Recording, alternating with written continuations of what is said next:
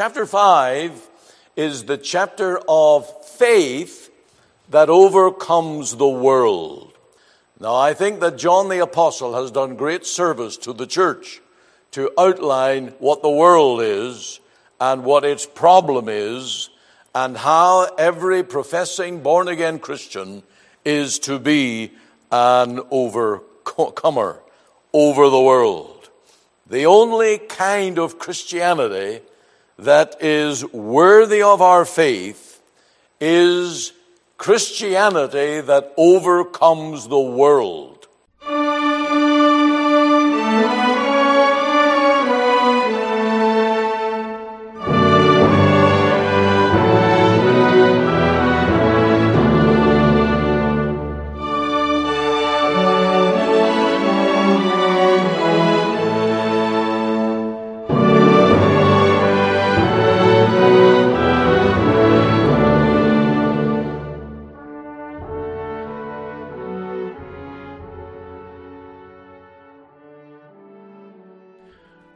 Welcome today to Let the Bible Speak. This is Pastor Ian Goligher.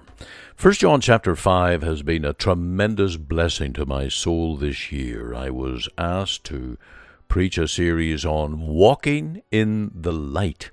And I got into First John chapter 1, which refers to that, and then I realized that the whole book has one theme the theme of fellowship and communion with God. And as I researched, as I studied, I realized that the whole book of First John is about being brought into this koinonia fellowship, partnership with the Father and with the Lord Jesus. And if we have the Father, we have the Son. If we have the Son, we have the Father. And we have all of the Father and all of the Son. And this book just opened up chapter after chapter. Today we come to the final chapter, chapter 5, and we'll be giving you an outline of the book and setting it all out. So I hope that you will stay tuned, join with us right through the program as we dig into 1 John chapter 5, and that chapter is entitled The Faith That Overcomes the World. We have a hymn today, Oh, for a thousand tongues to sing. And then our closing word is on the law of no more mention. Don't you dare go digging up past sins. That's not the business of the born again, blood washed Christian. And so today's program is filled with these gospel truths. May the Lord minister to your heart and bless you richly through His Word today. Chapter 1, verse 3 as the key that we may have fellowship with the Father and the Son. That's the thesis of this whole book of First John. The word fellowship is koinonia, partnership, to be in communion, union, and in partnership with the Father and the Son. And in chapter 1, we learn how this happens. It happens by a revelation of the Son, by a revelation of God's grace and the blood, the blood that cleanseth us and keeps on cleansing us. Chapter 2 is what happens. We mark there are 10 things in chapter 2 of what happens when you're born again and brought into the family of God. One outstanding one is that we keep His commandments, the laws written in our hearts, and they are not grievous unto us. Chapter 3 is By whom does this happen? Behold, what manner of love the Father hath bestowed upon us. Chapter 4 is Who cares? John cared. The false prophets don't care, but every born a Christian cares for the knowledge of the true Savior, that He is come in the flesh. He is God in the flesh. Chapter 5 is the chapter of faith that overcomes the world. And you'll see in verse 4 For whatsoever is born of God overcometh the world. Now, I think that John the Apostle has done great service to the church to outline what the world is and what its problem is and how every professing born again Christian is to be an overcomer over the world. The only kind of Christianity that is worthy of our faith is Christianity that overcomes the world. If it doesn't enable you to be a new creature, a new man, a new woman, to live a new life and get victory over the world, then it is hardly even worthy of preaching. Now, the Bible ends in the book of Revelation with those who overcame them by the blood of the Lamb. The enemies, the persecutors, and the false teachers of the end times. The church, the Christian, overcomes by the power of faith. And so in this chapter, we want to study overcoming the world, conquering faith, faith that enables us to say no to the world and to triumph through the Lord Jesus. And I think you can see here in this chapter that John, the writer, wanted his readers to have this victorious faith. And I trust that you tonight can say, I have that. I have something of that. And my heart's desire is that I might have more of that overcoming faith. So let's look in this chapter for a few things that mark overcoming faith. The first one, verse 1, that it is centered on the Lord Jesus Christ. Whosoever believeth that Jesus is the Christ is born of God. Now you'll notice that this is more than just knowledge, it's more than just assent, it is more than just saying, I know. To have this faith, it is to be convinced and to believe with all your heart that the Lord Jesus is indeed the Christ sent by God. Now, this really is a loaded statement. Whosoever believeth that Jesus is the Christ. There's a whole lot more than just saying, Do you believe on Jesus? Do you believe about Jesus? Do you believe in the Jesus the church preaches? Whatever. No, this is believing that He's the Christ, the sent one, the Messiah that was promised in the Old Testament. Now remember, these, this letter was written to people who would be living really on the cusp of Old Testament life. This was the, still the first century, getting close to the end of it, yes, but still uh, not really developed as we would be today in the church at large, but in a world that was still thinking about the Messiah that was promised.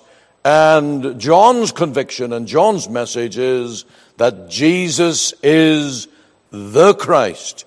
He is the sent one. Now, this kind of personal faith, whosoever believeth that Jesus is the Christ, and it all comes down to this personal faith uh, that he came and he was sent by the Father for you, for you, not just for the masses, not just for Christians in their nations and cultures, but for you. If you're a real personal believer, then you can truly say in your heart tonight that this Son of God, this man Christ Jesus, came into the world for me, to redeem me. It also means that by this personal faith, that Jesus lived a sinless life for you. Now, none of us claim to be sin free. None of us claim to have done all the will of God all of the time, all of our lives.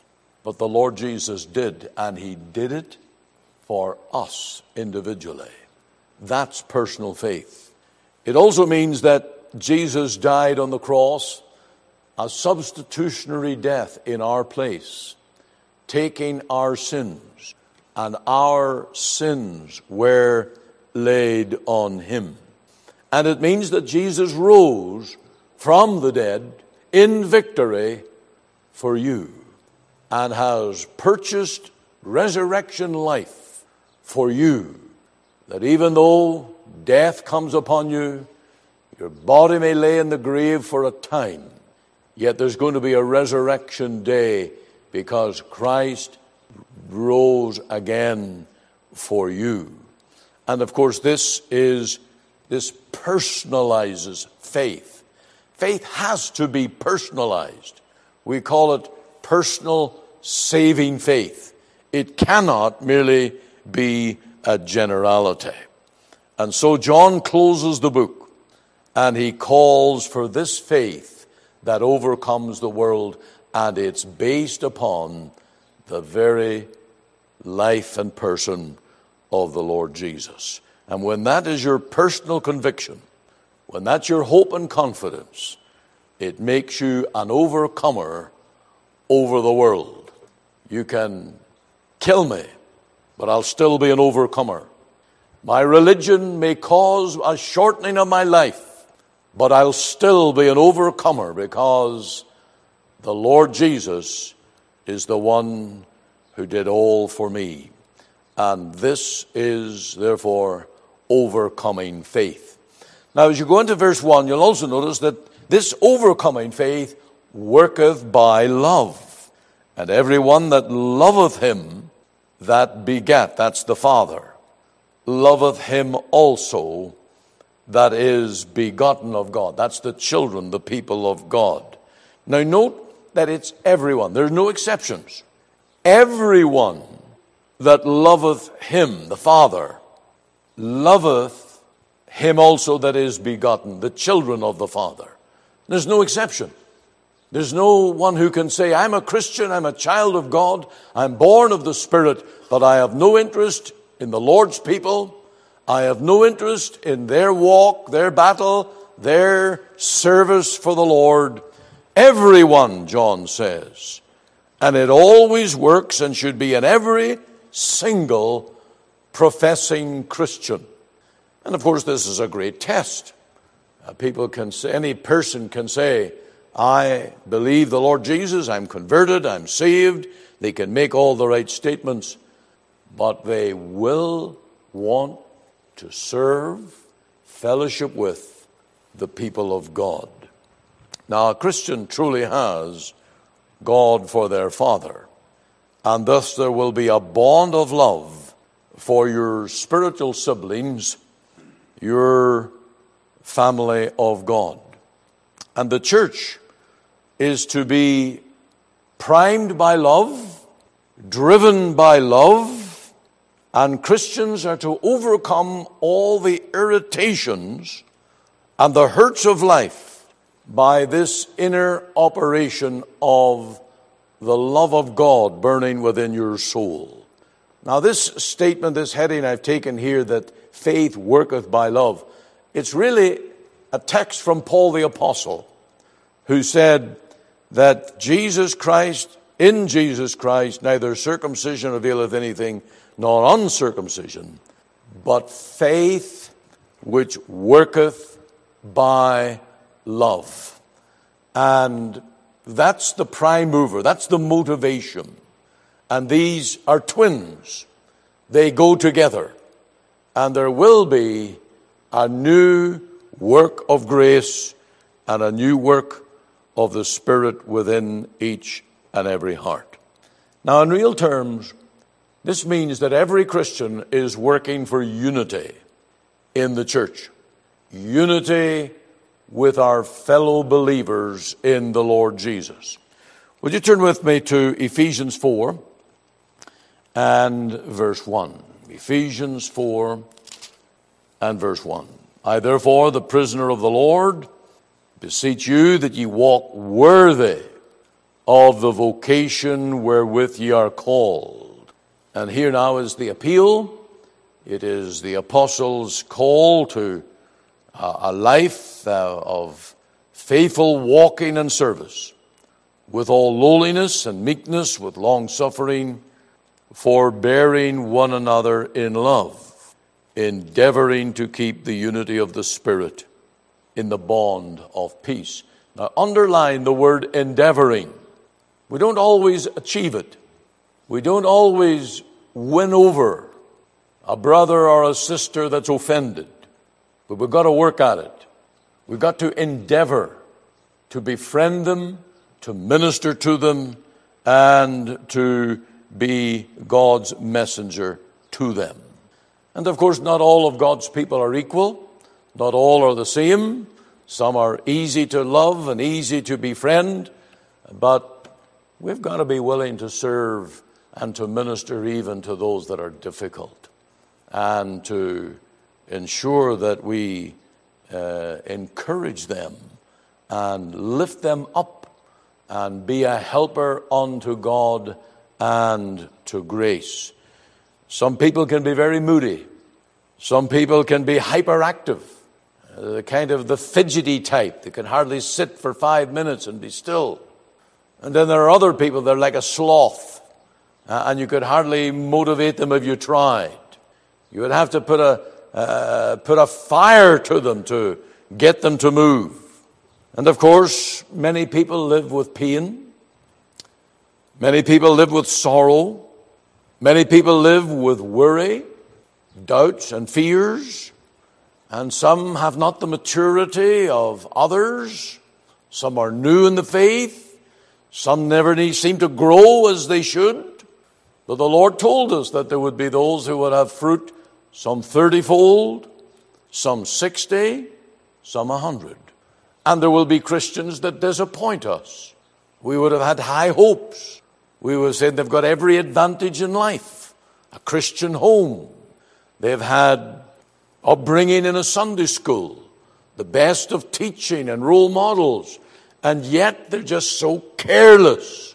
And we still have to come alongside and minister unto them. And so the church is a rehab center. It's a place for broken lives, broken hearts, and for those that need help. And we have to remember that we've all come out of the slavery of sin. And some stumble, and some are weak, and some feel, and they need to be held up. And that's where the body ministers to one another. The strong are to help the weak. The weak are to be encouraged by those that seem to be living in the power of faith. And of course, we all fall very far short of perfection. And we're to be in the business of restoring. The Apostle Paul called himself a nurse. That was his heart. He was obviously a mature man. He was a man who was bold, fiery, and had the truth burning in his heart. But there were many that he ministered to that were like the Corinthians, unable to receive strong meat. They were still on the milk. And we need that pastor's heart. We need that caring spirit. Remember the story of John? How that young man that fell away from the church, how he learned of him and he got a horse and a guide and he rode up into the mountains. He sought out that robber's den. He had the sentinels take them to their leader and he saw that young man walk away from John and said, John, John said, Why do you fear me, an old man? And he pleaded with that young man to give up his life of sin and of prodigality. And he brought him back, personally ministered to him, and sought to rebuild a life. That's the heart of the Apostle John. And of course, our Lord Jesus said, By this shall all men know that you're my disciples. That's the proof, because you have a heart that cares and ministers to the needy.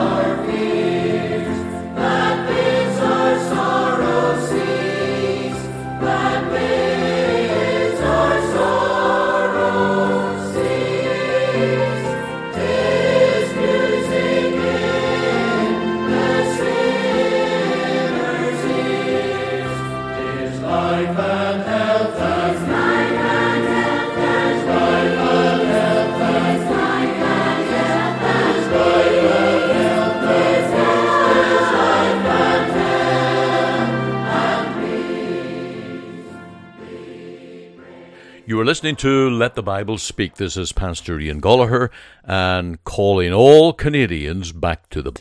In Canada, a person cannot be legally charged and tried twice for committing the one crime. This is the law of no double jeopardy. So, when a person has paid for this crime, whether it be a fine or prison sentence, once that penalty is served, there is no more charge against him. Did you know that in the Bible God gave that assurance in the worst of sinners who had offended him? In Ezekiel chapter 18, God firstly laid it out that a son or daughter is not guilty of a father or sins. Each person bears the guilt of their own deeds. Here's the text in Ezekiel 20, verse 20 The soul that sinneth, it shall die. The son shall not bear the iniquity of the father, neither shall the Father bear the iniquity of the Son. The righteousness of the righteous shall be upon him, and the wickedness of the wicked shall be upon him. Did you get that? The crime committed by a parent is not chargeable against a son or daughter. That surely is a good thing. There wouldn't be enough jails to house all the families whose parents have been sent to jail for their own crimes. What this means, though, is that each one is personally responsible for his or her own sin. We are Canadians and we are citizens of this country, but we do not bear the guilt and condemnation of others who live wickedly before God and men. Every one shall bear his own iniquity. But it does mean that we will give account for our own crimes before men and before God. God says in the same chapter of Ezekiel, verse 26, for his iniquity that he hath done shall he die. That should make us all sit up. We will answer to the sins we ourselves commit. We are personally accountable to God for our very thoughts, words, and deeds. The Lord Jesus said so. In Matthew twelve thirty six, he said, But I say unto you, that every idle word that men shall speak, they shall give account thereof in the day of judgment. But in this same chapter in Ezekiel, there is the good news for all who see their guilt, confess their wrongdoing, and turn away from it. Hear the words of verse 28. Because he considereth and turneth away from all his transgressions that he hath committed, he shall surely live, he shall not die. God will judge, but he will also forgive. He says, that he delights in mercy. In the final verse of the chapter, God said, For I have no pleasure in the death of him that dieth, saith the Lord God. Wherefore, turn yourselves and live. This is our God. He hates sin. He will always judge sin. But he also delights in mercy. He will pardon us when we repent and turn to him. This is the God of the gospel.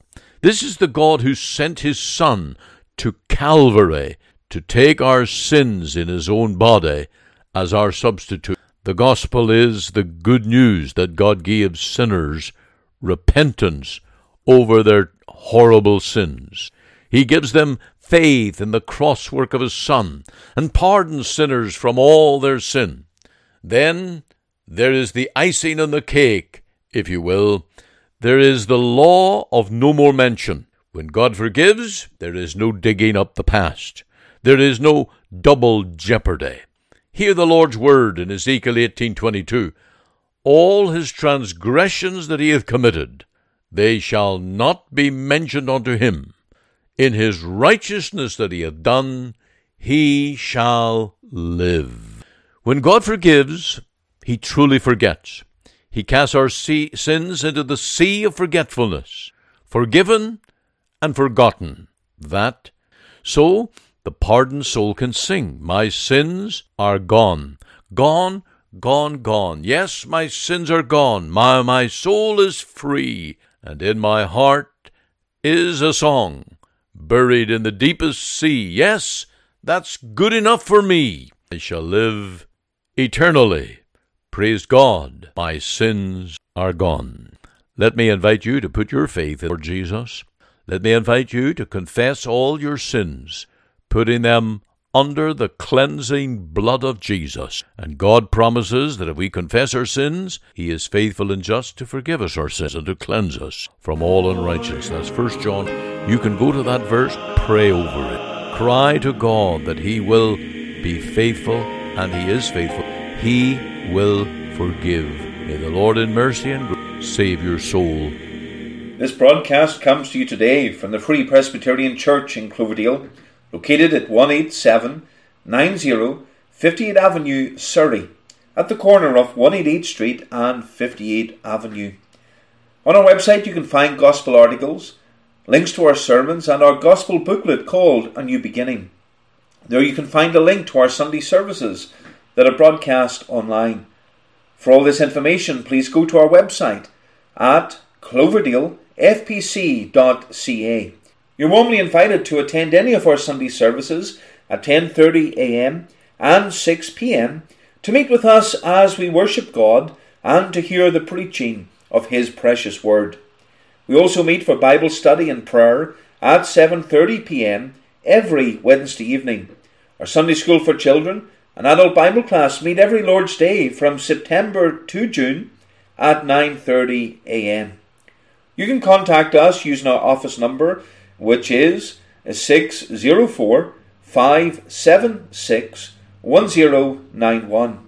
Alternatively, you can email me at pastor.cloverdalefpc at gmail.com. Again, for all this information, please go to our website at cloverdalefpc.ca. Our burden is that you will hear and understand the gospel that will lead you to know the Lord Jesus Christ and his great salvation. And this is Pastor Andrew Fitton. Thank you for listening today, and be sure to listen Monday to Friday at 5 a.m. and 5 p.m. and on Sundays at 9:30 a.m. on this station for our full or church service as we worship the Lord through the ministry of his word.